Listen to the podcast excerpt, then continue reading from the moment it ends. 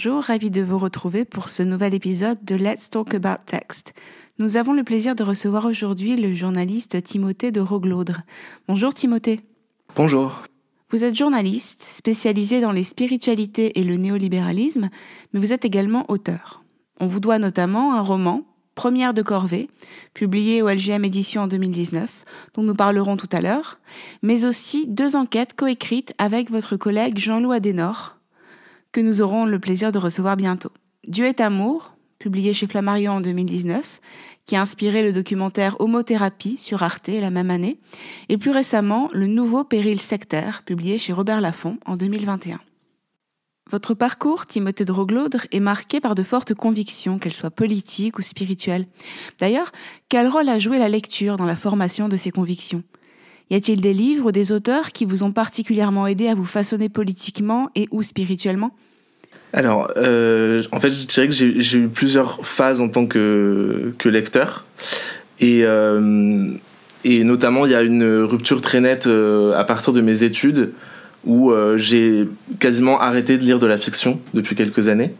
Euh, je pense qu'on en reparlera, mais euh, euh, ça a été assez important pour moi. Et donc jusque-là, je, lisais énormément de, de, de, romans, de théâtre. donc on va parler après de Jean Genet, c'est quelqu'un qui a, qui a été assez important pour moi. il y a eu des auteurs plus, contemporains comme, comme Philippe Besson ou Abdelataya. Et en fait, depuis, euh, bah, depuis mes études, euh, je, ne lis pratiquement plus que des, des, soit des enquêtes journalistiques, donc Jean-Baptiste Mallet, on en reparlera aussi, mais il y a aussi euh, Florence Obna par exemple, ou, ou des essais politiques, philosophiques ou, ou même théologiques. et donc, pour, par exemple, pour ce qui est de mes lectures récentes, euh, c'est un, peu par phase aussi, c'est un peu par thématique. Euh, euh, donc il va y avoir quelques mois où je vais lire des, essais qui parlent d'un thème. par exemple, autour du premier confinement, j'ai beaucoup lu des auteurs contemporains analystes du néolibéralisme, comme Barbara Stiegler, Chantal Mouffe ou Grégoire Chamaillou. et là, en ce moment, je suis sur un projet littéraire qui fait que je ne lis que euh, sur une thématique en particulier. Euh, pour aller très vite, c'est euh, c'est sur le catholicisme de gauche, pour, être un peu général. Donc en ce moment, en fait, je, lis quasiment que, que des, des, bouquins sur le sujet, et, et voilà. Mais est-ce que ce choix est motivé par disons, des considérations professionnelles, vous devez lire ces livres pour votre travail, donc vous n'avez pas forcément le temps de lire autre chose, ou bien c'est aussi par, euh, par goût. Vous avez vraiment envie de lire uniquement euh, des, essais et, beaucoup moins de la fiction. Ben, je me suis pas vraiment posé la question, mais en fait... Euh en faisant mes études d'abord à Sciences Po Lille et ensuite en école de journalisme, j'ai, je me suis pris de passion pour les, les sciences politiques et sociales et, ensuite le journalisme. Et, en fait, je pense que c'est, quelque chose qui plonge tellement dans, le réel, dans, dans, la vie de, tous les jours que ça, en fait, ça, ça, a un petit peu, euh, un petit peu tué ma capacité d'imagination euh, parce qu'en fait j'associais vraiment la lecture de la fiction à l'écriture de la fiction. C'était quasiment euh, euh, c'était quasiment parallèle en fait. À chaque fois que je lisais quelque chose d'un auteur qui me qui me plaisait j'avais envie de faire quelque chose dans le dans le même style. Et donc je commençais à écrire un bouquin. Et puis au bout d'un moment j'arrêtais et je, passais à autre chose. Et en fait, ça m'a un petit peu fait la même chose avec la non-fiction entre guillemets. C'est-à-dire qu'à partir du moment où j'ai commencé à lire et à m'y intéresser, c'est devenu plus plus que ça euh, en tant que lecteur et en tant que qu'auteur. Donc c'est c'est complètement connecté. Donc c'était pas un choix conscient. Enfin c'est arrivé comme ça. Et je lis toujours de temps en temps euh, euh des, des romans mais je je j'y prends plus le même goût et ça me enfin ça ça me rend triste quoi. C'est pas quelque chose de c'est pas une espèce de choix de vie. C'est quelque chose qui qui s'est un peu imposé à moi en cherchant euh, les trois bouquins pour, cette émission, euh, le premier qui m'est venu à l'esprit, c'est Jean Genet, parce que je pense que c'est le, euh, premier coup de cœur littéraire en fait. Jusque là, je, lisais jusqu'à 13-14 ans, je lisais surtout de la littérature fantastique, Pierre Bottero, Anthony Horowitz, etc. Et, euh, et c'est à partir de cette période, à partir du lycée, où j'ai euh, commencé à lire de la littérature qui parlait vraiment du réel, euh, mais je, pense que je le le vivais pas comme quelque chose de politique parce que j'étais sûrement trop jeune.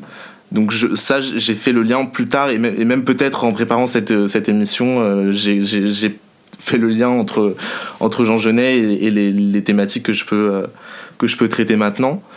Euh, mais après, la, question de la sensibilité à, à l'injustice euh, de manière générale, elle, elle vient pas. elle vient pas des livres en fait, elle vient, elle vient d'une, aussi d'une expérience personnelle. Euh, qui est pas l'expérience de la de la pauvreté ou de la précarité parce que je viens d'un milieu euh, aisé, euh, mais qui est l'expérience du, du, harcèlement scolaire au sein d'un lycée public mais complètement bourgeois.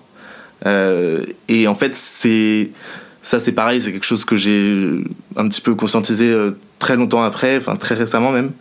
Euh, mais euh, mais ce, ce, cette expérience de harcèlement scolaire, c'est une espèce de d'école très dure, mais d'école de la de, de, de, la domination en fait, de, de une espèce de préparation de ce que va être le monde euh, des adultes et ce qui recèle de violence, de rapports de domination. Euh, euh de hiérarchie, etc. Vous évoquiez il y a, il y a quelques instants le premier livre que vous avez choisi de, euh, d'aborder aujourd'hui.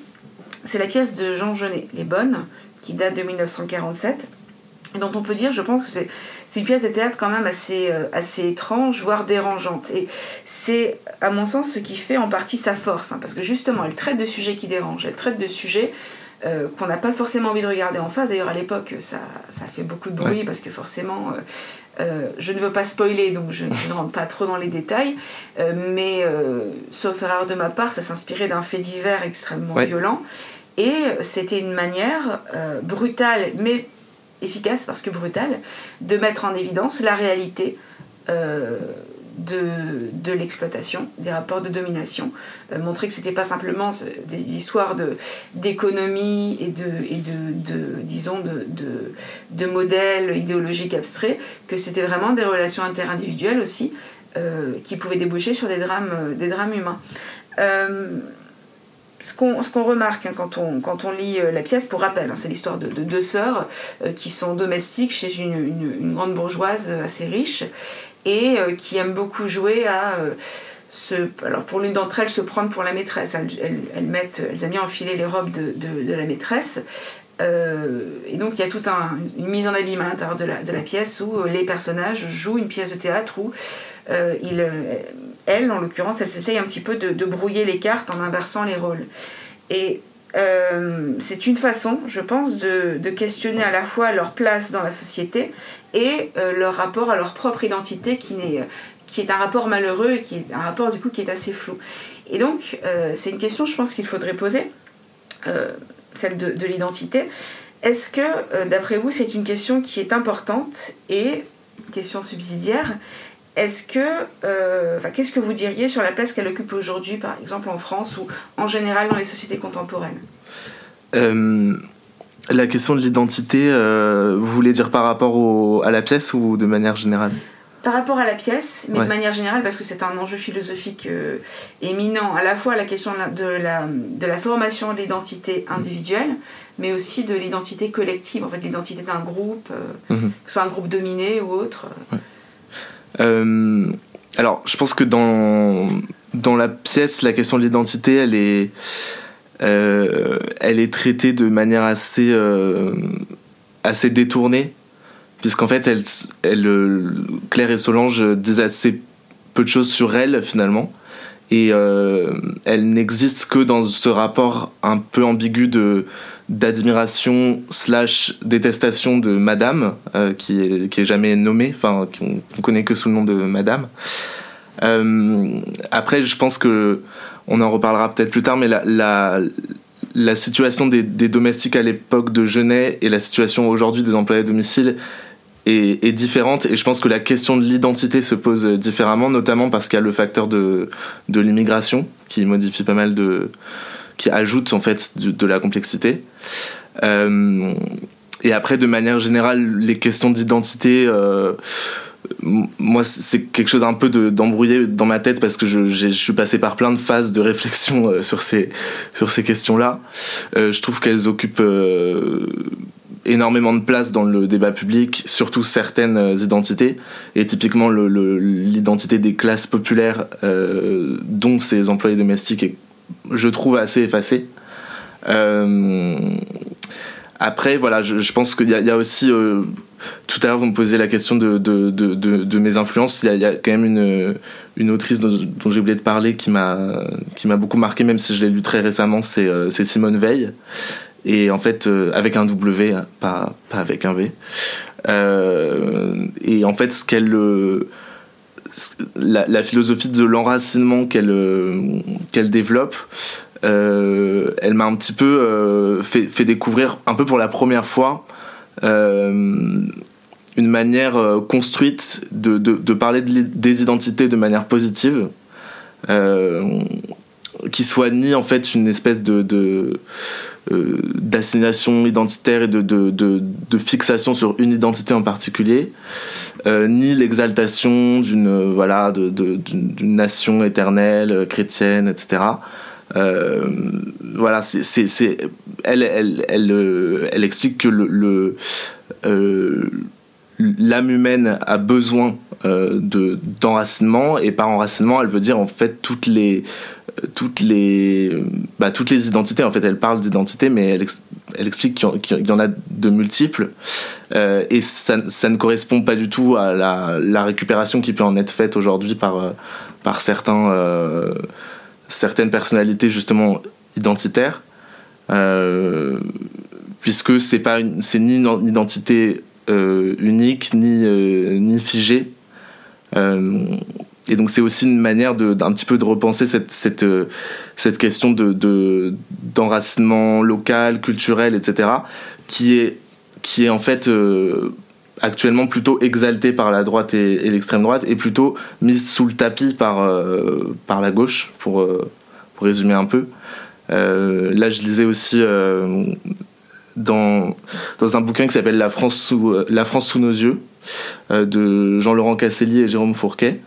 il parlait des, des, de la manière qu'ont les Basques et les Bretons de vivre la question de l'identité locale et il expliquait que contrairement au sud-est, alors je pense que c'est très schématisé, mais contrairement au sud-est, ils, ont une manière positive et non excluante de vivre leur identité, mais c'est-à-dire l'identité de, voilà la culture locale, la langue, la langue, euh, basque ou bretonne, euh, euh, la cuisine locale, enfin toutes les identités de terroir entre guillemets qui sont pas du tout vécues comme un rejet de l'autre, euh, euh un rejet de, du, de l'urbain ou du parisien, un rejet de l'immigré, etc. Enfin voilà. Je sais pas du tout euh, où, où, où, ça, nous emmène, mais. Ah non, mais c'est une question que je trouve passionnante et je trouve qu'en lisant la pièce de Genet, elle se pose parce que c'est vrai, comme vous l'avez bien dit, l'identité, elle est, elle est un peu tiraillée entre beaucoup de choses, mais notamment, j'ai l'impression, deux dynamiques. Une dynamique qu'on pourrait appeler d'enracinement, pour reprendre le, euh, le, terme de Simone Veil, et une dynamique d'enfermement qui n'est pas du tout, euh, du, tout la même chose. D'ailleurs, j'avais évoqué le sujet il n'y a pas très longtemps dans, dans un entretien avec, euh, avec le philosophe Kwame Anthony Appiah qui a, publié, enfin, dont la traduction d'un des livres en, français est sortie il n'y a pas très longtemps. Et euh, il, euh, il, travaillait beaucoup là-dessus, en fait, sur sa distinction et parfois sur les, bah, disons, la frontière un peu, un peu euh, poreuse qu'il peut y avoir entre les deux au fil des, évolutions à la fois personnelles et collectives, au fil de ce qui se passe euh, historiquement. Forcément, le contexte historique, politique d'une, société fait que euh, les, mentalités et les, débats autour des questions d'identité vont, se polariser de manière complètement différente. Et euh, ce qui, pour ma part, m'a m'a beaucoup marqué sur, euh, sur cette question, c'est justement l'idée, la, bah, l'idée, comme il me semble, vous l'avez dit, hein, euh, l'idée que l'identité ne devient mortifère qu'à partir du moment où elle se sclérose. C'est-à-dire à partir du moment où on va en faire... Euh, ben, une sorte, non pas d'enracinement, c'est-à-dire un acte en fait, mais, carrément une souche, hein, pour reprendre un terme euh, qui, affectionne particulièrement l'extrême droite, à partir du moment où on va en faire une, une sorte de réalité figée dans le temps, dans l'espace, qui souvent est fantasmée, parce que justement les sociétés ne sont pas figées, leur histoire non plus. C'est quand même un peu paradoxal, hein, c'est contradictoire de vouloir figer euh, une réalité historique. Et euh, bah, à côté de ça, penser l'identité comme un processus euh, ce qui permet notamment de comprendre que euh, c'est un, un défi pour les personnes, parce que toutes n'ont pas eu à le subir, en tout cas pas dans la même proportion, c'est un défi pour les personnes qui ont à subir une identité euh, qui enferme, parce que c'est une identité imposée, à savoir bah, l'identité euh, aliénante qu'on peut, euh, par exemple, qu'un groupe dominé peut recevoir d'un groupe dominant. Je sais que Fanon, c'est un sujet qu'il travaille beaucoup, hein, et que Sartre résumait avec une très belle phrase, en disant Nous ne devenons ce que nous sommes que par la négation intime et radicale de ce qu'on a fait de nous. Ce qui est très intéressant parce que c'est une phrase qui à la fois est très juste dans l'idée qu'il faut travailler à ne pas se laisser enfermer dans l'identité qui nous a imposée et en même temps qui peut esquisser une, une, forme de mise en garde parce que le problème c'est qu'à partir du moment où on veut lutter à tout prix euh, pour se définir en opposition à ce qu'on a voulu faire de nous, il peut y avoir un risque de s'enfermer euh, par réaction mmh. dans une entité qui du coup a été conçue comme étant euh, l'exact opposé de celle qu'on a voulu nous, imposer, et parfois ça peut créer des réflexes de crispation qui sont à nouveau enfermants. Donc c'est effectivement c'est une réalité qui est, euh, qui est assez, assez délicate. J'ai voulu aborder la question pour tout vous dire parce que comme vous l'avez vous l'avez tout à fait, vous avez bien fait de le préciser. Euh, la situation euh, des, domestiques à l'époque de Genet et la situation des domestiques aujourd'hui n'est pas la même. Et la question de l'immigration, effectivement, a fait évoluer euh, cette, situation et a amené de nouvelles problématiques. C'est pour ça que je pense que la question de l'identité qui est posée quand même, dans, qui est une identité essentiellement sociale, socio-économique, mais aussi culturelle, hein, dans, dans, la pièce de Genet, je pense qu'aujourd'hui, elle, elle viendrait s'y adjoindre d'autres d'autres dimensions, notamment la dimension, bah, disons, qu'on dirait, enfin que, certains pourraient appeler racial, mais c'est un terme qui n'est pas, pas toujours très, très bienvenu, si, en tout cas il faut le définir avant, avant de l'employer, euh, une dimension, disons, qui, qui renvoie plutôt euh, bah, des, à des dominations de type raciste. Euh,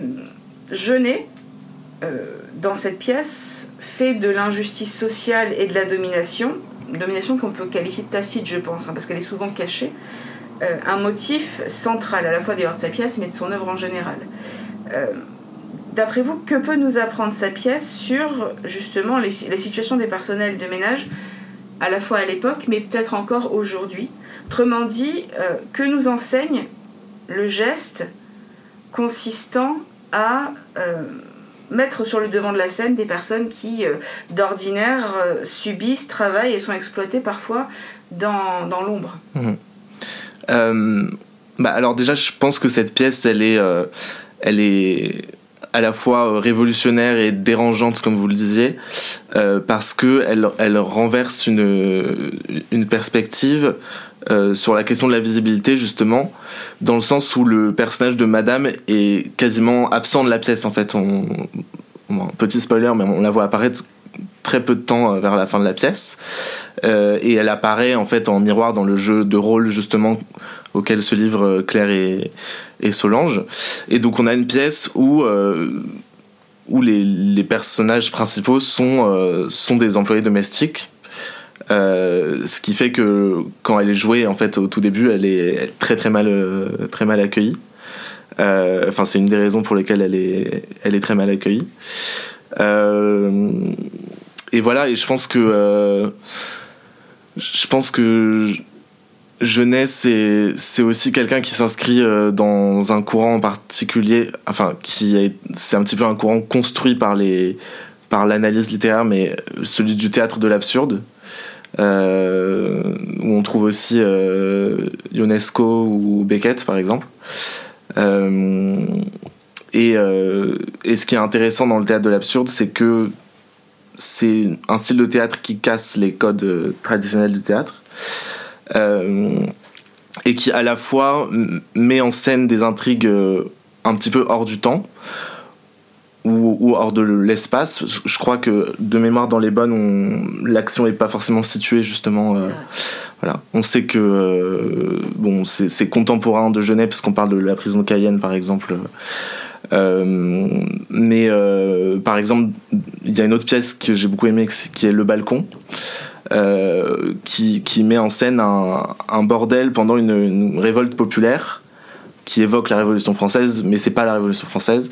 Et ce que je veux dire, c'est que c'est des, pièces qui à la fois sont, sont complètement euh, euh, énigmatiques sur le, lieu ou, le, ou le, la date de l'action, mais euh, disent énormément de choses sur, sur la société contemporaine, sur, le, sur les bah, justement sur le sur oui sur, sur les, les rapports de, de domination.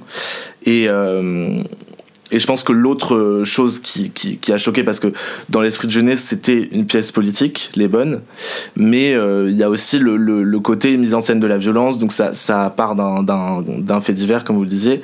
Euh, et c'est amusant de voir que c'est aussi le cas de, de, on en parlera après, mais de, euh, de, de chansons douces de, de Leila Slimani. Et et c'est intéressant, mais peut-être, alors c'est complètement une, hypothèse qui me vient, mais peut-être que le fait de systématiquement devoir ajouter de la violence, du fait divers, euh, du meurtre, etc., peut-être que ça dit aussi que le fait seul de mettre en avant euh, des employés domestiques qui normalement euh, disparaissent complètement de de l'espace public ne suffit pas à attirer l'attention du public je sais pas si vous voyez ce que je veux dire, mais c'est comme s'il fallait justement rajouter ce côté euh, sordide euh, pour, euh, pour, pour, pour, choquer et donc pour intéresser. Et ça a un côté un peu, voilà, ça a un côté un peu, un peu tragique en fait. j'ai l'impression. C'est vrai que c'est un peu triste de se dire que la seule manière qu'on a de pouvoir écouter et, rendre visibles ces personnes, c'est en, les dépeignant sous un très mauvais jour. Euh, ce qui ne veut pas dire que la pièce se réduit à ça, c'est un des aspects. Mm. C'est important de comprendre que ça, ça, décrit une situation et une dimension de, de l'existence de, de, ces personnes, mais que euh, l'ensemble des, euh, des, femmes de ménage ou des personnels d'entretien ne peuvent pas être réduits à ça. Mm. Et en même temps, ce, qui est, ce, que vous avez évoqué, c'est pour ça que, que je, je, me focalisais sur le théâtre, le choix de, de la pièce de théâtre, parce que je n'ai... Ensuite, je crois qu'il n'était pas trop trop emballé par le, le, genre théâtral. Il a fait les bonnes, mais après, dans, dans ses œuvres suivantes, il a, je crois qu'il me semble avoir lu de lui un, un, texte où il expliquait pourquoi il avait un petit peu renoncé au genre, parce qu'il euh, il, il, était un petit peu euh, rétif à la dimension de mise en scène, justement, mmh. qu'on trouve forcément au théâtre. Mmh. Et pourtant, je trouve que pour cette pièce, euh, l'effet n'aurait pas été le même, par exemple, si c'était un roman, parce que euh, ce qu'il fait, je, je crois, hein, quand il euh, bah, quand il choisit d'exclure de, de, quasiment euh, Madame de, la pièce, c'est pas vraiment un personnage, on y fait référence, mais elle n'a pas vraiment sa place sur scène. Et cette fois, c'est ce, les domestiques qui, euh, qui, sont les personnages principaux qui, qui mènent la danse. Euh, ça, bah, ça crée euh, l'impression que euh, y a on met, si vous voulez, en évidence le l'envers du décor, pour prendre une expression justement mmh. théâtrale. Autrement dit, on fait en sorte que la scène et les coulisses s'inversent. Ce qui est sur scène, dans, dans la lumière, ce qu'on voit, bah, généralement, c'est plutôt justement Madame, son salon, les soirées mondaines, tout cet aspect justement qui a été très longuement décrit hein, dans, dans, toutes les littératures, euh, notamment européennes, les, les, fameux dîners, euh, les, les, euh, les événements sociaux. Ce qu'on voit euh, moins, ce qui est moins mis en évidence, c'est ce qui se passe dans les coulisses, la préparation de ces événements, les gens qui corvent euh, jour après jour euh, dans, bah, dans, un, euh, dans, la maison pour faire en sorte que la maison fonctionne et qui sont justement des personnes invisibles et qui sont payées pour être invisibles. Il faut surtout pas qu'on les voit parce que justement, il y, a cette volonté de créer euh, l'illusion que presque la maîtresse de maison est une magicienne et qu'en claquant des doigts, elle fait en sorte que la maison soit toujours impeccable et que les repas soient prêts alors que, alors que pas du tout. Il y a toute une machine euh, qui, euh, qui, est nécessaire pour que ce soit possible, et la machine est composée de rouages qui sont des personnes. D'ailleurs, moi, c'est ce qui m'avait marqué, c'est drôle, hein, mais j'ai repensé aux bonnes au moment où j'ai visionné la série Downton Abbey. Ah oui.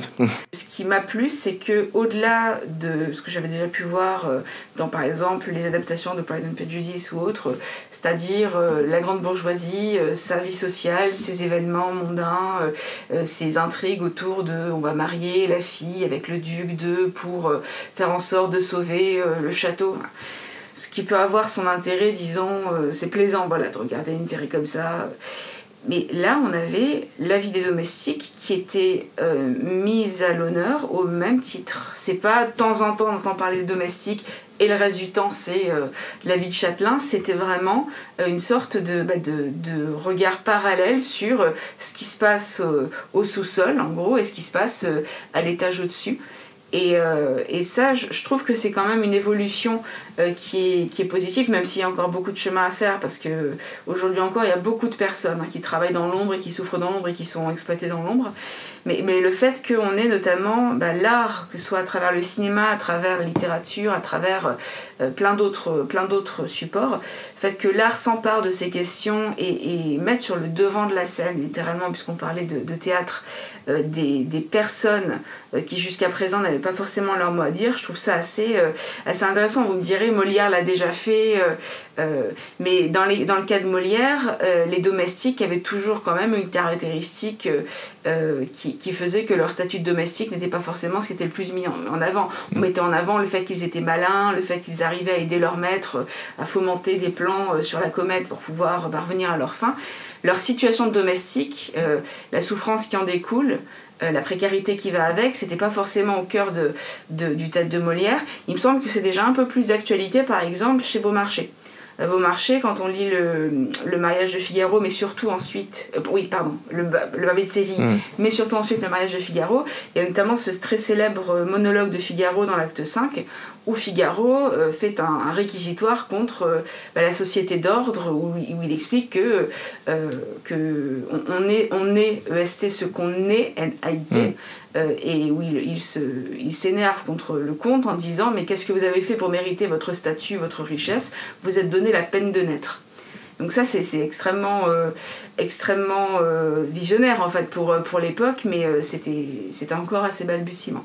Donc je trouve qu'effectivement, avec, avec les bonnes de Genet, il y a cette, ce renversement en fait de, de, de, la luminosité, la lumière qui va dans les coulisses et qui, qui met de côté pour une fois bah, ce qui d'habitude est toujours médiatisé ou rendu public. C'est une façon de rééquilibrer un petit peu les choses qui est, qui est extrêmement salutaire. Euh, on parlait hein, de, textes, de livres qui, mettent mal à l'aise parce, qu'ils mettent le doigt sur quelque chose qui fait mal, quelque chose qui est en impensé ou en tout cas qu'on n'a pas envie de, discuter, quelque chose qui est parfois un peu tabou. Le deuxième livre que vous avez choisi, qui est un roman cette fois, euh, qui s'intitule La vie lente euh, et qui est d'Abdella pardon, Taïa, je sais pas pourquoi j'ai arrêté. Qu'est-ce que. Enfin, si vous deviez le résumer en quelques mots sans trop spoiler, de quoi ça parle? Euh, Alors, le livre en lui-même, c'est euh, un petit peu. Euh, alors, c'est dans la tête d'un personnage qui ressemble beaucoup à Abdelataya, c'est-à-dire un, jeune écrivain homosexuel qui vit dans le nord de Paris, et, et en gros le, le, livre met en décrit sa relation avec sa voisine du dessus, euh, qui est une vieille femme et qui euh, voilà, c'est une relation assez euh, assez tumultueuse. Et, et, et, cet écrivain va un petit peu dériver vers, vers, vers la folie en fait. et voilà, il y a plein de thématiques qui sont développées. En fait, j'ai choisi celui-là parce que c'est le plus récent de, de que j'ai lu. Qu'est-ce qui vous a touché dedans? Alors, il y a. En fait, c'est compliqué de parler de celui-là parce que c'est un petit peu l'ensemble de l'œuvre d'Abdelataya qui qui, m'a euh, qui, touché. Euh, en fait, si vous voulez, le euh, on parlait de Genet juste avant. Le le fait que, que Genet soit homosexuel et que l'importance que ça a dans son œuvre, c'est quelque chose que j'ai appris un peu plus tard, pas, pas au moment où j'ai lu Les Bonnes pour la première fois. et un petit peu avant et au début de, mes études, j'ai eu une période, euh, parce que comme je vous ai dit, je, fonctionne beaucoup par phase de lecture, j'ai eu une période où je lisais quasiment que des auteurs de fiction euh, homosexuels. Euh, donc du coup, j'ai continué à lire Genet, j'ai lu Philippe, Besson, Édouard Louis. mais je pense que parmi ceux-là, celui qui m'a le, plus touché, hormis Genet, parce que je le mets dans une catégorie à part, c'est Abdelataya. c'est en fait, c'est donc c'est un, écrivain marocain ouvertement homosexuel. qui, alors je sais, je crois que c'est pas le premier, mais c'est un des premiers. Euh, et, donc il y a plusieurs thématiques qui reviennent un petit peu dans tous ses livres. Euh, son enfance euh, dans un quartier pauvre de Salé où, où il se faisait agresser sexuellement par des hommes du, quartier. son, son arrivée en, Europe qu'il a un bouquin qui s'appelle L'armée du salut où il raconte comment il est accueilli par l'armée du salut justement en Suisse euh, avant de venir euh, s'installer à Paris et, donc il, parle aussi de la thématique de, l'exclusion des, des, immigrés euh, euh, en France. Il parle du rapport à sa mère, euh, qui décrit dans, dans, un de ses livres, qui décrit comme comme une comme une sorcière, mais de façon positive, c'est-à-dire enfin, de, un peu un, être magique et, supérieur. Euh, voilà. Et, euh, et donc dans ce, dans, dans ce, dans la Vilante, il, euh, il reprend un petit peu toutes ces thématiques et il a un style très par rapport au précédent, il a un style très très ciselé en fait. Il, écrit une phrase et puis il va à la ligne et c'est très euh, euh, c'est très cash. Sans, sans être choquant, c'est assez délicat. Enfin, c'est un, un, un auteur assez, assez, délicat quand même. C'est pas, c'est pas Céline quoi. Euh, et et voilà. Donc, ce qui m'a touché, c'est un petit peu de retrouver toutes ces thématiques qu'il avait développées auparavant. Et puis, il cette relation avec cette, cette, vieille dame. Il y a aussi une relation avec un euh, avec un policier euh, euh, qui devient son petit ami et qui l'emmène en, en banlieue parce qu'en fait on se rend compte qu'il est un, il est un peu perdu. Bah justement la question c'est cette question de, de, des identités dont on parlait tout à l'heure, de l'enracinement. Là elle est elle est aussi très très forte dans son dans son œuvre, dans le sens où bah c'est par définition c'est une personne déracinée euh, et qui reste très attachée euh, à ses racines marocaines, à ses racines euh, spirituelles aussi. C'est quelque chose dont il reparle assez souvent et et, voilà et, je me souviens qu'il y a une scène où, il enfin un passage du, bouquin où il, découvre une, boulangerie en, banlieue parisienne qui est, euh, alors je crois que ça s'appelle la clé du paradis ou quelque chose comme ça.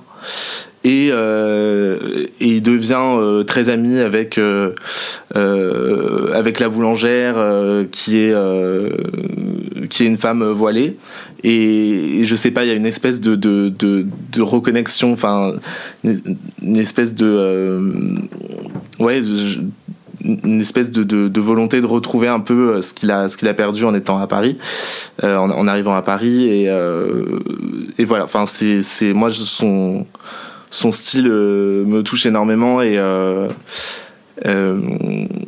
et il se trouve que je l'ai rencontré aussi il y a quelques années dans un dans un café euh, à côté de chez lui parce que je, je, je participais au concours étudiant du monde diplomatique et j'écrivais un. J'ai fait un, un, un, article sur le, euh, les, les luttes pour les droits LGBT au Maghreb. Donc j'étais allé à, Tunis et, à Rabat pour rencontrer des, militants et j'avais aussi rencontré Abdelataya parce que il s'est prononcé plusieurs fois euh, dans, la presse sur ce sujet-là, sur la, situation des, personnes homosexuelles au Maroc, etc. Euh, voilà, donc je l'avais rencontré et je l'avais trouvé très euh, bah, très euh, très doux justement et et et voilà. Et ce qui est marrant, c'est que j'avais enregistré notre notre entretien sans prendre de notes, parce que je faisais confiance à ce ce bel enregistreur que j'avais. Et euh, et ensuite j'ai accidentellement effacé l'enregistrement. Ah, ça. Et, je crois que c'est la seule fois, je crois que c'est la seule fois où ça m'est arrivé. Mais voilà, ça m'a, ça m'a marqué. Ça, faut jamais se fier à la technologie. Non. Vous avez parlé de, des relations qui sont, qui sont évoquées, dans, enfin, qui sont mises en scène dans, dans le roman. Euh, en le lisant, j'ai pensé à. Ça, ça, fait énormément écho à, à, La vie devant soi, un autre, un autre roman qui a la vie euh, dans, dans son titre, La vie devant soi de, de Romain Gary, où il y a l'histoire justement de la relation entre une, une ancienne prostituée, une, vieille dame juive, et euh, les enfants, euh, les, les, enfants de prostituées qu'elle accueille chez, chez elle, et notamment un enfant euh, qui, qui sait quasiment rien de, de, ses parents et donc de, de qui il est, si ce n'est que son père veut qu'il soit élevé dans la religion musulmane. Et il y a euh, bah, des, une relation extrêmement ambiguë qui se met en place, à la fois faite de beaucoup de tendresse et aussi de beaucoup de violence, parce qu'ils vivent dans un milieu qui est extrêmement violent. Et quand, quand on regarde les, les, les relations entre, entre Mounir et, euh, et, sa voisine du dessus, donc mmh. la dame Simone, ou entre Mounir et le, et le policier, euh, D'après vous, qu'est-ce que, enfin, de quoi ces relations peuvent être représentatives? Euh... Alors, je sais, je sais pas de quoi ça peut être euh, représentatif. Euh... J'ai plus les détails du, du, bouquin en tête, mais je, je sais que qu'il l'a écrit à peu près au moment ou, un peu après des, des attentats de, de 2015. Ouais. Et, euh, et voilà, donc je, je, sais, pas vraiment ce qu'il essaye de dire, mais, mais je, je sais que en tout cas, ce qui, ce qui l'intéresse, c'est de poser la question des, de poser un peu frontalement la question des identités euh, dans, dans cette société hyper fracturée de, de, de 2015. Euh, et, voilà donc c'est après c'est des relations euh, complexes euh, euh, alors de mémoire il me semble qu'entre avec sa, sa, voisine il y a une espèce de relation de de peur ou de paranoïa quelque chose comme ça.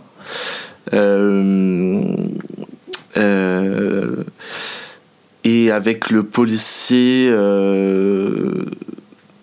Ouais, avec le policier, je, je, sais plus, j'ai plus les détails en tête. Je me souviens qu'il l'emmène dans cette boulangerie euh, en banlieue parisienne et qui. Il y a, y a un, côté, un côté un peu fataliste, je me souviens, dans, dans cette relation, puisqu'elle peut pas. Je me souviens qu'elle peut pas continuer parce que. Euh, euh, parce qu'il est pas. Il pas. C'est pas son univers, quoi. Il est pas, il est pas à l'aise. Enfin, c'est assez. Euh, je pense que c'est pas un roman très très optimiste, mais c'est c'est moins qu'on puisse dire, mais c'est euh, c'est c'est je pense que c'est c'est une question à poser quoi. Le, je pense que la, la, la pire chose à faire, ce serait de de, de mettre sous, sous le tapis la question des identités et de la manière dont elles peuvent s'entrechoquer et se, se euh, euh, ouais c'est c'est je, pense que c'est c'est un petit peu la, la, la démarche qu'il a qu'il a voulu avoir.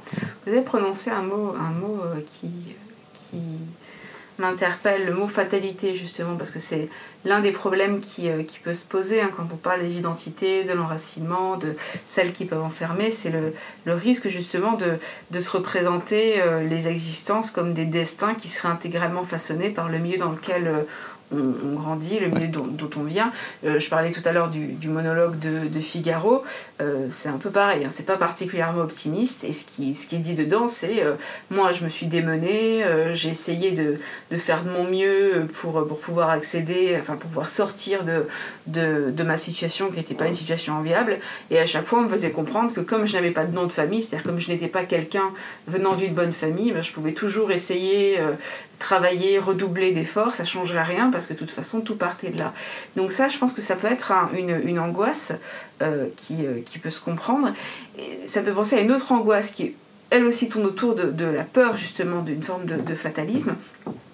Euh, et dont, on, dont on peut prendre conscience lorsque on voit que dès qu'on s'interroge sur le rôle qui est joué par la violence subie, que ce soit celle de l'injustice sociale, celle du déclassement, celle de l'isolement, dans le basculement d'un individu dans euh, sa propre violence, que ce soit sous forme de délinquance, voire de manière beaucoup plus extrême, sous forme de terrorisme, puisque, comme vous l'avez dit, hein, le contexte du, du roman, c'est euh, la France post-attentat post, post de, de 2015.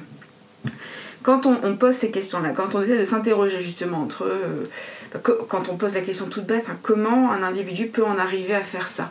Qu'est-ce qui peut pousser parfois un très jeune, très jeune homme? On l'a vu avec l'assassinat de Samuel Paty. C'est parfois incompréhensible. On dit comment on a presque envie de dire un gamin, parce qu'à 18 ans, on est à peine adulte, peut en arriver à décapiter un professeur qu'il ne connaissait même pas. Et le, disons qu'à chaque fois que cette question se pose, se pose inévitablement celle de la limite ou de la frontière entre euh, expliquer, chercher à comprendre ce qui s'est passé et justifier. Les termes, vous les connaissez, ils ont été posés de manière pas forcément très subtile par d'autres euh, avant moi. Moi, ce qui m'intéresse, c'est euh, de, bah, de, savoir si déjà vous comprenez cette, peur, cette, angoisse que suscite la fabrication a posteriori d'une forme de lien de, causalité ou de conséquence qui, euh, pour certains, peuvent confiner à la fatalité. Et est-ce que vous pensez que, au contraire, peut-être le, roman de, d'Abdelataya permet de, conjurer un peu cet écueil-là? Euh, Est-ce qu'il permet de conjurer cet écueil-là? Bah, Pour être tout à fait honnête, j'en ai pas un souvenir assez, assez clair pour me souvenir des, des, conclusions qu'il en, qu'il en tire. Euh, je crois qu'il pose plus de questions qui, euh, qui donnent de, de, réponses. Euh, mais en tout cas, autant chez Abdelataya que chez Genet ou chez Leila Slimani, avec, qui s'est inspiré d'un meurtre de, de, commis par une, une employée domestique, euh, il y a, enfin, je pense que c'est assez clair qu'il n'y a pas de volonté de, d'excuser des actes criminels. Ça, c'est, c'est, c'est sans ambiguïté. Mais euh, euh, si vous voulez, c'est, c'est un peu. Euh, c'est un peu chacun son chacun son rôle quoi. Le, celui qui punit les criminels c'est euh, c'est l'institution euh, judiciaire. Et celui qui essaye de de d'expliquer euh, le, le contexte du de, l'acte euh, criminel c'est bah c'est souvent les, les sociologues hein, puisque c'est ceux que visait euh, Manuel Valls quand il parlait de euh, excusez, c'est déjà un expliquer. peu expliquer, c'est déjà un peu ouais. excuser. Ouais, ouais. Et je pense qu'en fait, le, le, l'écrivain euh, qu'est Abdelataya, mais d'autres aussi, se mettent un petit peu dans un rôle de, sociologue. Alors lui, contrairement à, Edouard Louis que j'ai aussi apprécié à une période euh, c'est pas du tout un chercheur euh, Abdelataya voilà euh, Edouard Louis il y a une espèce de confusion dans son écriture entre le réel enfin le réel tel qu'il le raconte et euh, des analyses sociologiques euh, voilà très alors je sais plus s'il cite je crois qu'il cite beaucoup Bourdieu, par exemple, dans son, dans son livre. Un livre sur Bourdieu. Euh, ouais, mais là, je pensais au livre euh, sur le. Euh, alors, je, je me souviens plus comment il s'appelle. Alors, il y a eu euh, en finir avec Isabelle Gueule et celui d'après Histoire de la violence Histoire de la violence, voilà. Alors je sais plus si c'est oui ici de Bourdieu et Foucault je crois hein, parce qu'il parle de l'histoire du peuple kabyle etc. Et, et d'ailleurs c'est c'est c'est alors je sais plus si c'est la même période que que le livre d'Abdelataya mais c'est c'est c'est aussi un livre qui a euh, euh, alimenté la controverse de excuser, justifier, etc. Euh, mais voilà, en tout cas, euh, moi j'ai beaucoup apprécié Edouard Louis à une période, mais c'est pas du tout la même démarche qu'Abdelataya. Abdelataya, c'est de la description, c'est très, c'est une écriture très ciselée, c'est quelque chose d'assez, euh, épuré, euh, et il y a peu d'analyse sociologique parce que il reste dans son rôle d'écrivain, euh, et voilà, et ça, ça peut, ça peut choquer, mais c'est pas, enfin, je pense pas que ce soit ça, je pense pas que ça s'inscrive dans la dans ce que certains appellent la culture de l'excuse ou quelque chose comme ça. Non, mais de toute façon, je pense qu'il faut distinguer le, travail du sociologue qui consiste à mettre en évidence, disons, des facteurs euh, qui favorisent la délinquance ou qui favorisent une forme de violence, des facteurs qui peuvent favoriser la radicalisation. Ça, c'est leur travail et euh, ils, le font, ils le font très bien. Euh, et parfois, j'ai envie de dire, les utilisations de l'analyse sociologique qui peuvent être euh, faites dans le cadre du débat public, parfois de manière pas très, euh, pas très rigoureuse, voire parfois complètement par-dessus la jambe. Je pense que les, les, euh, les, prises de parole qui peuvent parfois choquer énormément, bah, ce sont les prises de parole du type de, pour prendre la version la plus, je pense la plus caricaturale, celle d'Ouria Boutelja qui mmh. avait écrit Moi, Ben Bera et moi, mmh. avec le titre si vous voulez. C'est à la fois terrible, bien sûr, pour, euh, les, les familles des victimes, et même, j'ai envie de dire, de manière générale, pour l'ensemble des Français d'origine, euh, immigrée, parce que euh, c'est une façon quand même de, dire que dès que vous avez un arabe, en fait, qui, qui fait la une parce qu'il a assassiné des enfants juifs, vous, immédiatement, votre réflexe, c'est de dire c'est parce qu'il est comme nous, je m'identifie à lui, et donc de ramener ça à une situation générale comme si c'était la meilleure manière en fait de, bah, de mettre en évidence les problèmes que peuvent rencontrer euh, les personnes immigrées. Mais c'est aussi une façon de dire, euh, vous êtes vraiment en train d'identifier une personne qui a quand même un parcours très particulier et qui, très clairement n'était pas, le, disons, l'immigré moyen, à des millions de concitoyens qui n'ont pas demandé à être, mêlés à ça. Donc je pense que c'est ce genre de discours qui peuvent choquer. Celui qui avait choqué aussi, parce que même si je pense qu'il était sincère dans la manière de le formuler, et même si c'était un texte long, il y a eu des passages qui, euh, bah, qui forcément ne pouvaient que choquer, c'est la prise de parole qu'avait eu euh, Virginie Despentes après, euh, après les attentats de Charlie Hebdo, euh, le moment où elle disait qu'elle avait un amour et pour les victimes et pour leurs bourreaux, le moment où ils ont demandé à leurs victimes de se lever euh, avant de leur tirer dessus. Enfin, hmm. Il y a une forme de romantisation en fait par-dessus hmm. qui, surtout quand ça advient pas très longtemps après, je pense c'est difficilement audible. Donc je pense que c'est pas facile de répondre de manière catégorique là-dessus. C'est pas, je pense que ça n'a pas vraiment grand intérêt. Mais euh, je pense qu'on peut s'entendre pour dire que sur ces questions-là, ce qui, ce qui, tout se joue autour de la nature du discours en fait, de la manière qu'on a d'en parler. C'est important d'en parler. Et le problème, c'est que comme parfois euh, ces questions-là ne sont pas évoquées de la manière la plus pertinente ou de la manière la plus rigoureuse.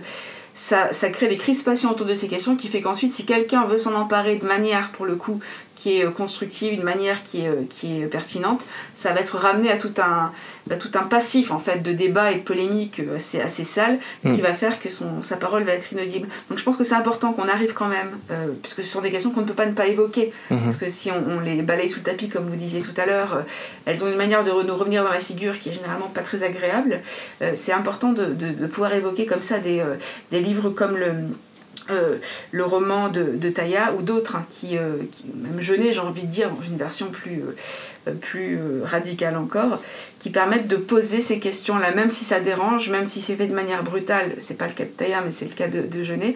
Je pense que l'effet positif derrière, c'est qu'il amène à, faire en sorte qu'on parle de, de ces sujets-là puisqu'on parle de, de, sujets qui ne sont pas forcément abordés parce que on n'y pense pas, parce que ça ne fait pas partie des choses qu'on a dans notre rétroviseur au quotidien, venons-en au dernier livre que vous avez choisi euh, d'évoquer aujourd'hui, qui est euh, cette fois une, une, enquête qui est signée Jean-Baptiste Mallet et qui s'intitule L'Empire de l'or rouge, sous-titré Enquête mondiale sur la tomate d'industrie, qui est publié chez Fayard en 2017 le sujet surprenant. Hein. Euh, on, peut, il, a l'air un peu anodin quand on, quand on y réfléchit. De mémoire même, il y a une, une, boîte de tomates, de coulis de tomates sur, sur la couverture. Absolument. Donc euh, mm. on se dit euh, toute une enquête sur, sur, sur une boîte de tomates, de concentré de tomates, bon pourquoi pas. Mais ce qui est incroyable, c'est que quand on, dépasse la couverture et l'impression qu'on peut avoir au départ, on se rend compte que c'est un, un livre, qui, une enquête qui est terriblement instructive en fait parce que, euh, un petit peu comme Jeunet avec euh, les bonnes, hein, euh, Jean-Baptiste Mallet met en lumière une dimension économique, humaine, politique et même éthique de notre vie en commun qui est d'ordinaire plutôt cachée. Il part d'un objet, objet anodin, banal, les produits à base de tomates, hein, et qu'on achète tous hein, au supermarché un jour ou l'autre, et il remonte un petit peu la filière. Ça m'a fait penser dans un tout autre registre, le début du film Lord of War avec Nicolas Cage, on a, euh, alors c'est dans le sens inverse, on a, euh, ça commence dans une usine de, de fabrication d'armes et, de munitions, et donc on voit une munition en train d'être fabriquée, euh, c'est une balle, hein, jusqu'au moment où elle arrive, elle se, elle, se, rentre dans la tête de quelqu'un qui s'écroule. Et ce passage en fait entre les deux, c'est c'est absolument vertigineux parce que on, on, a tous en tête les images de violence euh, par arme, mais ça, ça choque tout le monde et, et souvent on est, focalisé là-dessus. Mais par contre, ce qu'on connaît beaucoup moins, c'est tout ce qui se passe en amont et notamment bah, les accords entre pays, euh, la manière dont ces armes sont produites, la manière dont on bénéficie économiquement euh, de ce qui va provoquer la mort de, de milliers, voire de centaines de milliers d'individus. Et ça, c'est un choc. Alors, dans un tout autre registre, évidemment, mais moi, ça m'a fait penser à ça quand j'ai lu cette enquête parce que euh, à aucun moment je ne me suis posé la question quand j'attrape ma, boîte de tomates au supermarché, ma boîte de sauce tomate euh, comme, euh, comme n'importe qui. Et j'ai découvert des choses sur euh, notamment l'exploitation de, de, bah, de, parfois de travailleurs immigrés, euh, mais de manière générale des travailleurs. J'ai même découvert qu'il y avait une mafia de la tomate. Ça, ça m'a fait rire, même si c'est pas drôle quand on sait exactement à quoi ça renvoie, mais qu'il y avait des, des, rapports de concurrence, de rivalité euh, sous, bah, mafieuse en fait, hein, dans, dans, cette, dans cette industrie. Et la première question que je voulais vous, vous poser, c'est d'après vous, parce que vous, vous êtes quand même versé dans, euh, le, genre de, l'enquête journalistique, comment... Euh, est-ce que vous pourriez expliquer comment on passe en fait d'une boîte de concentré de tomates à des considérations sur le capitalisme mondialisé? Comment, comment on passe de l'un à l'autre en fait? Bah, En fait, ce qui est intéressant dans son enquête, c'est qu'il part de quelque chose de très simple et de très, euh, très enraciné, qui est une, une, usine dans sa région natale, en Provence. Euh, je me souviens plus du nom, ça, avait un nom, un nom assez amusant d'ailleurs, mais euh, qui, euh, voilà, qui connaît depuis toujours. Et en fait, il se rend compte en y retournant que qu'elle a été rachetée par une par une, une entreprise chinoise. et donc voilà, donc ça part de quelque chose de très anodin et très très personnel. Et en fait, je pense que, ben, en fait, un petit peu comme avec beaucoup de, de, de, produits de grande consommation euh, euh, ou de ressources de manière générale, euh, on peut penser à l'eau ou aux forêts, etc. Il y a énormément d'enjeux qui, qui s'entrecroisent, d'enjeux économiques, sociaux, géopolitiques, etc. et, et c'est ce que j'ai vraiment beaucoup apprécié dans le dans, dans l'Empire de l'or rouge, c'est ouais, c'est un petit peu cette manière de, de, de dézoomer et surtout de euh, de de pas euh, de pas faire de de l'investigation à l'américaine, c'est-à-dire de pas se contenter euh, de, de la révélation des faits. du scoop en fait parce que Jean-Baptiste Mallet c'est quelqu'un qui écrit pour le monde diplomatique qui est qui est marqué à gauche qui, qui l'assume complètement et en fait, il arrive à la fois à faire de, de l'enquête journalistique, donc à révéler des choses, euh, euh par exemple euh, ce qu'on met dans les barils de tomates en Chine pour les couper, pour que ce soit, pour que ça, ça, ça augmente le poids, etc.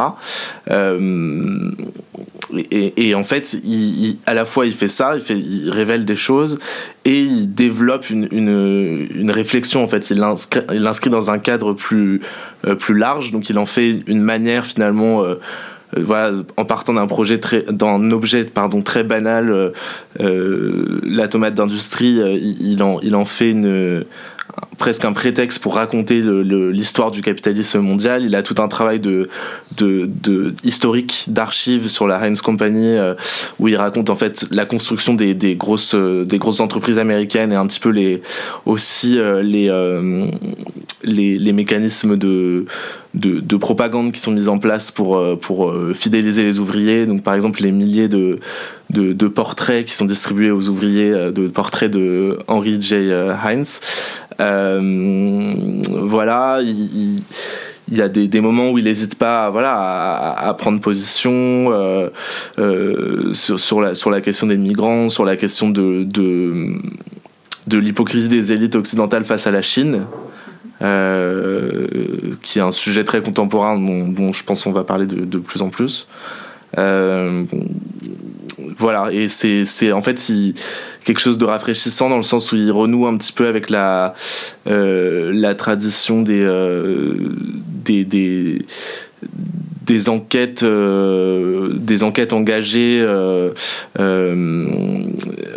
voilà dans qui, mêle à la fois le grand reportage, la réflexion, le, récemment j'ai lu Hommage à la Catalogne de Orwell. C'est un peu, c'est un peu, bon, c'est pas, c'est pas, c'est pas un récit de guerre, mais c'est, il y a un peu le même style dans le sens où, on mêle le, le grand reportage, l'enquête et la, et la réflexion. On assume ce qu'on pense, etc. Et et c'est vrai que je trouve que le, le, journalisme français, c'est un petit peu. Euh, alors c'est peut-être un peu facile de dire ça, mais c'est un petit peu américanisé dans le sens où. Euh, on est un peu plus timide. Enfin, à l'époque, il y avait quand même des euh, dans le, Nouvel Observateur, euh, Libération, etc. Il y, avait, des prises de position euh, très très fortes en fait. Enfin, on se cachait pas derrière son, petit doigt, le petit doigt des faits, etc. On, assumait de, prendre des des positions. Euh, et, et, voilà, donc c'est ce que je, trouve assez intéressant et c'est c'est vraiment c'est vraiment un bouquin un bouquin qui m'inspire dans, dans, dans mon travail enfin dans ce, dans ce que j'essaie de faire euh, à, une, autre échelle mais et justement puisque vous parlez de, de votre travail euh, vous avez vous-même mené une enquête en immersion au sein des, des milieux évangéliques pour, pour comprendre ce qui se cache derrière ce qu'on appelle d'un terme qui n'est pas forcément très très heureux, hein, les thérapies de, conversion. Euh, quelles sont, selon vous, les particularités du travail d'enquête de terrain au sein du métier de, journaliste par rapport à d'autres choses que vous pouvez faire comme l'écriture de pige ou qu'est-ce qui fait la singularité de, l'enquête de terrain? Euh, Vous voulez dire sous la forme d'un livre ou, euh, ou de manière générale? De manière générale. l'enquête de terrain, bah, pour moi, c'est la. C'est c'est le, la base j'aime pas ce mot parce que c'est un, un peu un anglicisme mais c'est le, le, fondement du, métier quoi. C'est la matière première du journalisme l'enquête de terrain en théorie. Euh, en fait euh, on voit que que c'est de moins en moins le cas euh, que que les, les rédactions accordent de plus en plus de moyens aux au travail de desk, de bâtonnage de dépêches, etc. Euh, et, et, de moins en moins au, au, terrain. C'est beaucoup plus difficile d'envoyer maintenant un, journaliste à l'étranger en défrayant le voyage, etc. Euh, les émissions d'enquête euh, ou, ou, même les, les cases d'enquête dans les dans les magazines se, se sont réduites. Enfin, c'est c'est évidemment lié à la crise de la, de la presse, au manque de moyens, etc. Mais c'est tragique parce qu'on renonce euh, en partie à, ce qui fait le, à la matière première du, du métier. Euh, et et voilà après sur sur le sur Dieu est amour en particulier euh, là c'est c'est mon co-auteur Jean-Loup qui qui s'est infiltré dans les dans les groupes, donc euh, il, pourrait, il pourrait en parler beaucoup mieux que moi, mais... Il viendra nous en parler. Euh, mais je sais pas, il y a... Après, je pense que dans le travail d'écriture, il y a quelque chose d'assez intéressant euh, quand on fait du terrain. c'est que ça, ça rapproche forcément un peu de, de, de, de l'écriture littéraire presque un peu mécaniquement parce que la, la valeur ajoutée devient plus seulement l'information, euh, mais aussi en fait ce qu'on voit, ce qu'on ressent. Euh, euh, et donc ça,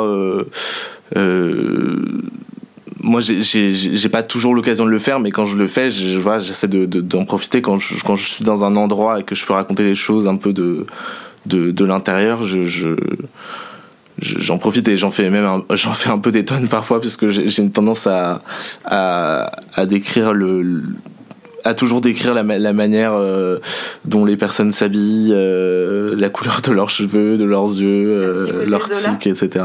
je sais pas, j'ai pas assez de Zola pour pour le dire, mais mais ouais, un côté un peu un peu un peu obsédé par le, la description parce qu'on a tellement peu l'occasion de le faire en fait quand, quand on doit couper quand on a quand on a un calibrage précis euh, qu'on doit écrire euh, 9000 euh, signes euh, et pas un signe de plus les premières choses qu'on va couper c'est les descriptions. Parce qu'en en fait on va dire que l'essentiel c'est l'information il faut que les lecteurs sachent je, je, sais pas bon, je donne un exemple au hasard, mais dans une manifestation, combien de voilà, combien de manifestants selon la police, etc.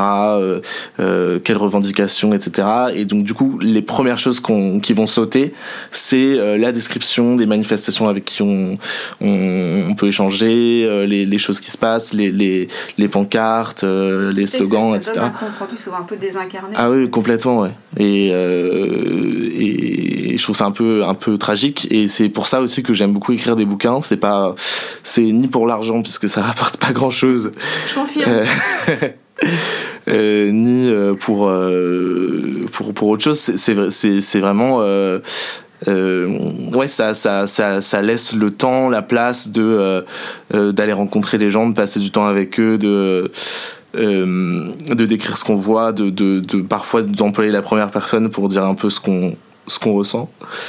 Euh, et voilà, ça permet aussi de. Euh, il y a une chose que j'aime beaucoup faire aussi dans, dans mon travail journalistique, c'est euh, m'appuyer sur des, travaux de recherche, en fait, les travaux d'universitaires qui, qui sont qui sont un peu sous-exploités par les, les, journalistes parce qu'il n'y a pas toujours de très bonnes relations entre les journalistes et les universitaires d'abord et et oui, c'est dommage parce que je pense que le, le, rôle du journaliste pourrait être aussi euh, celui un peu d'un passeur de ce qui existe dans le monde de la recherche. Euh, je travaille beaucoup sur la religion et du coup, je, je je n'hésite pas à aller euh, citer des, des, des, travaux de recherche euh, euh, qui ont été faits par tel sociologue ou tel anthropologue pour voilà c'est c'est pas du tout la même approche. C'est-à-dire quand on est un journaliste on, on s'adresse à un public plus large. On a plus la possibilité de faire des révélations. Enfin on fait surtout quand on fait de l'enquête. Mais forcément on a moins de temps pour travailler on a moins de recul. Donc c'est bien aussi d'avoir un regard un peu un peu décentré euh, et, euh, et, en fait, euh, citer comme ça des, des, travaux de recherche, c'est extrêmement compliqué de le faire dans des dans bah dans les dans les piges un peu ordinaires, quoi, dans les dans les formats courts. Euh, donc euh, le à la fois le long format euh, journalistique et enfin je veux dire même dans des médias et et le livre ça permet de ça permet de faire ça quoi. Votre vendredi lecture Timothée Droglaudre, vous avez choisi Chanson douce de Leila Slimani, publié chez Gallimard en 2016 et récompensé la même année du prix Goncourt. C'est une histoire qui fait écho au livre évoqué précédemment, euh, en ce qu'elle met en scène de façon bouleversante le basculement d'une situation banale en tragédie.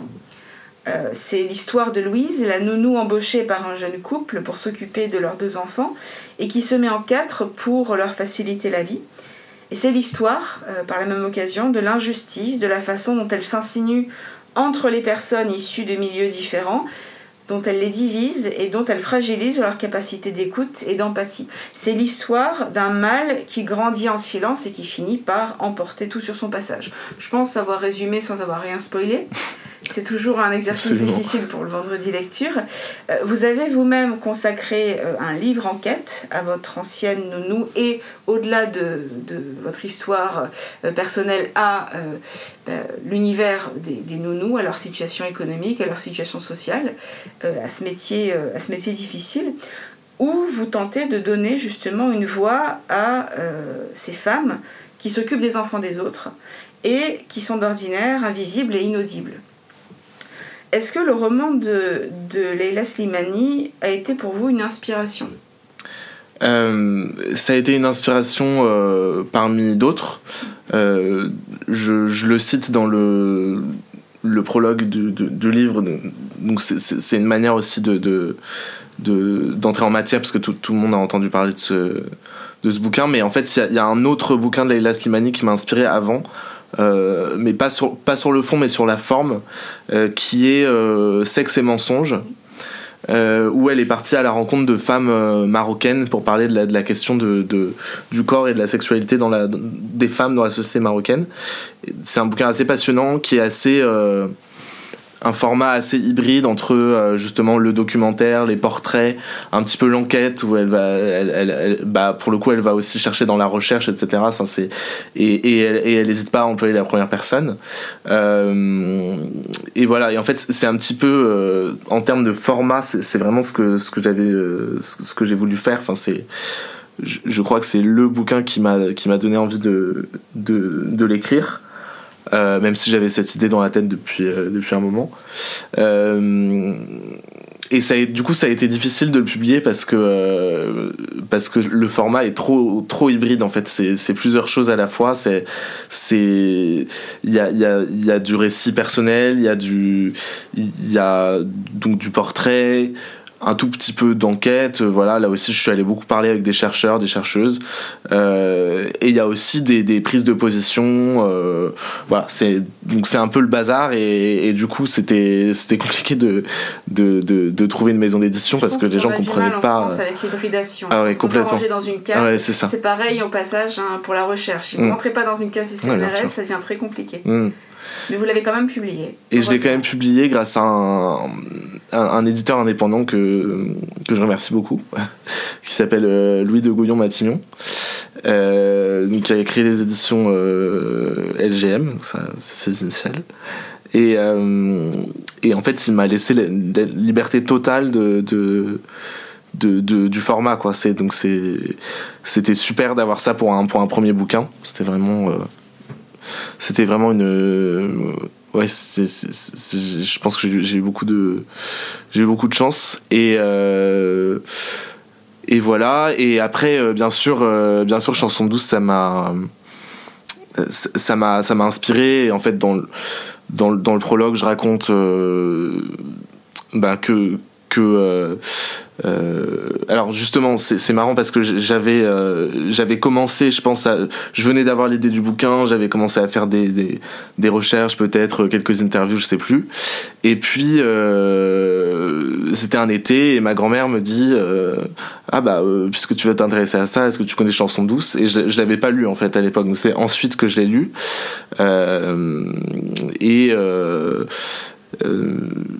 et voilà, c'est intéressant parce que là encore, euh, elle, comme euh, comme Genet dans les bonnes, elle, s'inspire d'un fait divers qui est euh, le meurtre commis par une une nounou dominicaine aux États-Unis qui s'appelle Yostin Ortega, donc qui a tué, si je me souviens bien, deux des enfants de la famille dont qu'elle gardait.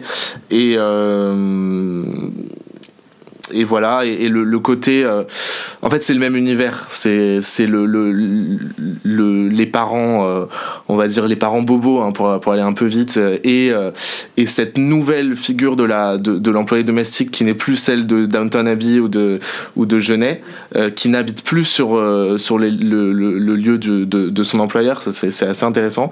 Et, et qui qui vit alors en tout cas en région parisienne qui va qui vit en banlieue généralement qui est beaucoup plus souvent issu de, l'immigration. Il y a eu plusieurs vagues que j'essaie de raconter un petit peu dans le, euh, dans le livre. Et donc voilà, donc euh, ce que je raconte sous la forme documentaire, c'est c'est aussi ce que raconte euh, Slimani euh, sous forme sous, sous la forme romanesque, je pense. Oui, c'est vrai qu'il y a des échos assez frappants entre entre les deux. Et euh, dans, dans Chanson 12, je pense que ce qui, ce qui est terrible, hein, outre la situation, sais pas trop en parler parce que je ne veux pas non plus spoiler outre mesure, même si on devine que ça finit pas forcément très mm. bien et ça commence pas très bien non plus d'ailleurs. Le bébé est mort, je crois que c'est la première oh, phrase. vous spoilez. C'est la première phrase. bon, ça va, c'est la première phrase. C'est un peu camusien aujourd'hui, maman est morte, mais c'est pas tout à fait la même chose parce que là c'est un meurtre. Euh, oui, c'est vrai que c'est vrai que euh, c'est assez brutal totalement en, opposition avec le titre Chanson douce. En même temps, ce, ce, à quoi j'ai pensé en, lisant le roman et, avec le titre en tête, qui revenait justement comme une berceuse, c'est cette idée de, de la bah, de la petite, euh, la petite musique euh, de, de, fond qui qu'on entend à peine, euh, qu'on, à laquelle on fait pas forcément attention, mais qui, mm. qui, est là en fait et qui petit à petit finit par prendre tellement, enfin par prendre de la place et par, par devenir tonitruante. Et euh, c'est cette impression, enfin cette, cette, dimension aussi de répétition. Quand on parle d'une chanson, d'un disque ou autre, euh, qui, qui, me semble importante parce que ce que décrit Leila Slimani dans ce roman, qui est donc une histoire, qui est inspirée d'une autre histoire, une histoire vraie, c'est alors indépendamment bien sûr de, la dimension tragique et extrêmement violente hein, de cette histoire-là, c'est aussi une, une, chanson, une rengaine, j'ai envie de dire, euh, pour énormément de, personnes qui sont, euh, enfin qui, qui ont ces métiers-là, euh, qui vivent cette situation-là euh, et qui, qui, parfois vivent des situations extrêmement difficiles parce que le, milieu, de, enfin, le milieu dans lequel vivent les, nounous et les autres personnes qui ont des, métiers de ce type-là ne sont pas forcément des, des milieux très, très positifs. Parfois, parfois, ça peut se passer bien, mais malgré tout, je pense à un film alors heureusement, c'est pas, c'est pas tragique comme ça, mais en même temps, ça l'est d'une autre manière. C'est un film dans, lequel, de mémoire, jouait Scarlett Johansson, qui s'intitule euh, The Nanny Diaries, les, euh, les journaux intimes des, des nounous, sur l'histoire d'une, d'une jeune étudiante qui rêve de faire de l'anthropologie mais sa mère dit que c'est pas un métier d'avenir, donc il euh, faut qu'elle faut qu'elle fasse des études qui soient concrètes, qui l'amènent, euh, enfin qui ait des débouchés professionnels, et donc elle la force euh, plus ou moins à prendre une, une majeure, comme ça se fait aux États-Unis, une majeure économie, il me semble, ou finance, je sais plus, et une mineure anthropologie. Une fois qu'elle a son diplôme, il faut qu'elle cherche un, job dans le, dans le milieu donc de, de, la finance. Et elle va à son premier entretien d'embauche et elle bug à un moment donné, elle peut pas faire ce travail-là et elle part, elle s'enfuit et elle se retrouve euh, dans, dans l'Upper East Side, dans, dans, un jardin. Et à un moment donné, il y a un enfant qui, qui, est sur la route et il manque de se faire écraser, renverser par un vélo et elle le sauve. Et sa mère qui arrive en courant, qui est pour le coup le cliché de la, de la femme au foyer de l'Upper East Side, très, très enfin, bourgeoise, riche, etc et euh, qui lui dit merci mais en l'écoutant à moitié, qui lui demande son nom et elle lui répond je m'appelle Annie. Et comme elle l'écoute qu'à moitié elle comprend nanny qui veut dire nounou en anglais. Et en fait elle pense que c'est une nanny et donc elle dit j'ai besoin d'une nanny etc et, comme euh, la Annie cherchait justement une échappatoire le temps de, comprendre qui elle est de savoir ce qu'elle veut faire de sa vie elle accepte le job et elle finit par avoir son job de rêve entre guillemets qui est en même temps son job de cauchemar, à savoir le job d'un anthropologue, parce que elle a un regard d'anthropologue sur ce milieu euh, des femmes, euh, de, des femmes au foyer de ce monde-là. Et c'est vrai que on, alors c'est, il y a de la comédie dedans, donc c'est un petit peu léger si vous voulez, mais en même temps, c'est en voyant ça que j'ai commencé à, m'intéresser à ce milieu-là, que je suis tombée sur votre livre justement, euh, en, découvrant ce que c'était en fait que le quotidien d'une, nounou, parce qu'en plus elle a l'habité euh, chez eux, le, problème de la relation parfois avec le mari qui peut être tendu quand le mari se comporte mal, le problème bah, parfois de voir les, les, enfants, en fait la manière dont, dont les parents traitent les enfants, voire ne s'en occupent pas du tout parce que la nounou devient le parent de substitution et en même temps les parents vivent mal le fait que la nounou euh, ait ce rôle-là parce que du coup elle a, un rapport affectif avec les enfants que n'ont pas forcément les parents il y a toute une, il y a quantité de drames à la fois qui sont des drames collectifs, humains, euh, économiques, sociologiques, culturels, mais en même temps des drames individuels qui se jouent. Euh, et là encore, hein, c'est mutatif c'est un petit peu comme l'histoire de la petite boîte de concentré de tomates. On n'y pense pas forcément. On se dit que c'est un acte banal quand on est deux parents actifs et qu'on a un enfant. Le moment où chacun doit retourner travailler, bah, il faut trouver une nounou pour pouvoir euh, s'occuper de l'enfant pendant qu'on travaille et qu'on va gagner sa vie. Et on pense pas en fait à ce que ça donne de l'autre côté euh, du téléphone, de l'autre côté de, la scène.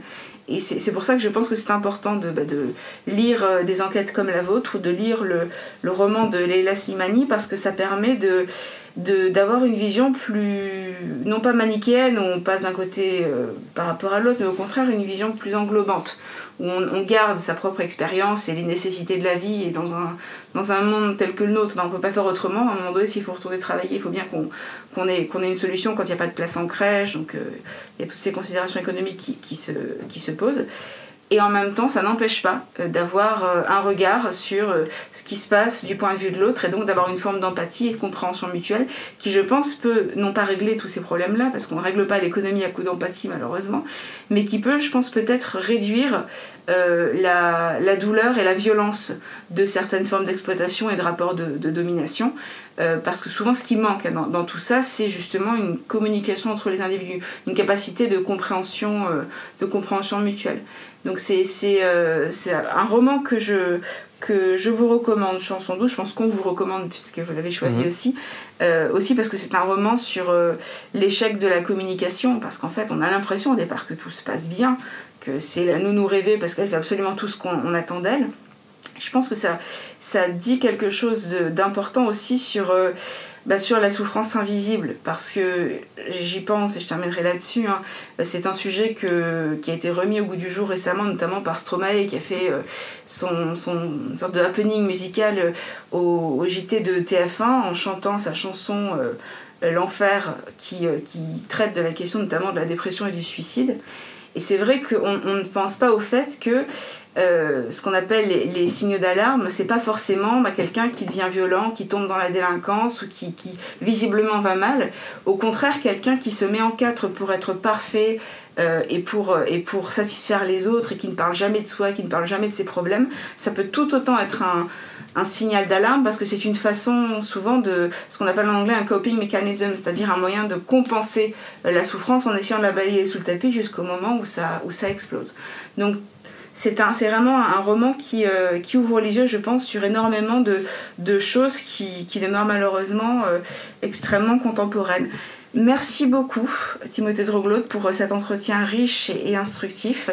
On se précipite vers, vos enquêtes qui vraiment sont elles-mêmes euh, riches, en, en, découvertes et, en, ouverture d'esprit, ce qui n'est pas toujours gagné aujourd'hui. Je rappelle les titres pour nos auditeurs.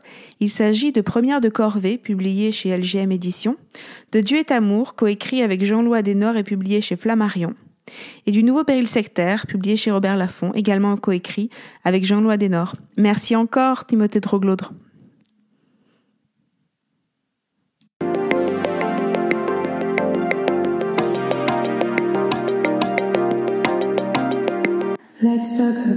text.